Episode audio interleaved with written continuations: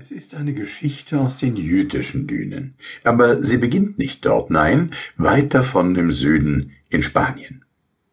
Das Meer ist die große Fahrstraße zwischen den Ländern. Denke ich dorthin, nach Spanien.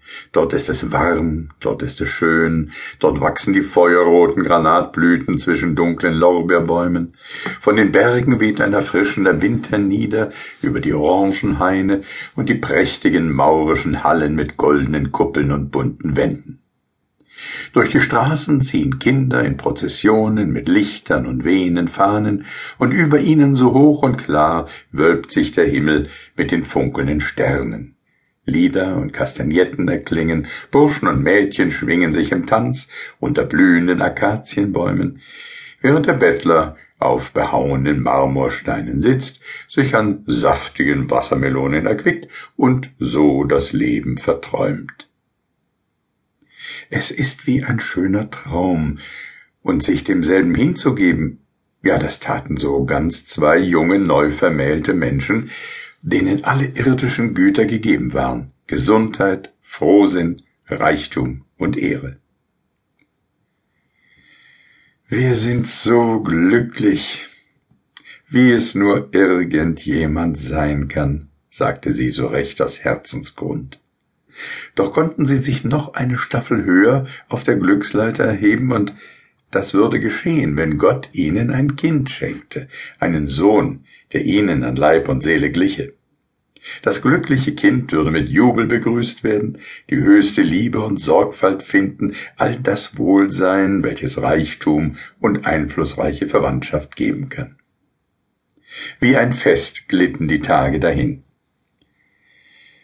Das Leben ist eine Gnadengabe der Liebe, unermesslich groß, sagte die Frau.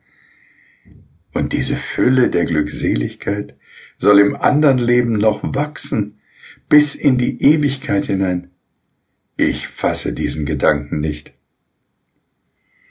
Er entspringt sicherlich nur dem Übermute der Menschen, sagte der Mann. Es ist im Grunde ein übermäßiger Stolz zu glauben, man werde ewig leben werden wie Gott. Du zweifelst doch nicht an einem ewigen Leben? fragte die junge Frau, und es war, als führe zum ersten Mal ein Schatten durch ihr sonniges Gedankenreich. Der Glaube verheißt es, die Priester sagen es, sagte der junge Mann, aber gerade in all meinem Glück fühle und erkenne ich, dass es ein Stolz, ein übermütiger Gedanke ist, ein zukünftiges Leben, eine fortgesetzte Glückseligkeit zu fordern.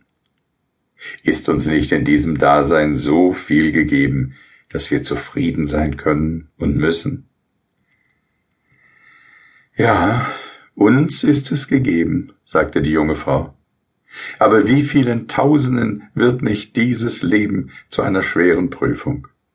Wie viele sind nicht in die Welt geworfen zu Armut, Krankheit, Schande und Unglück?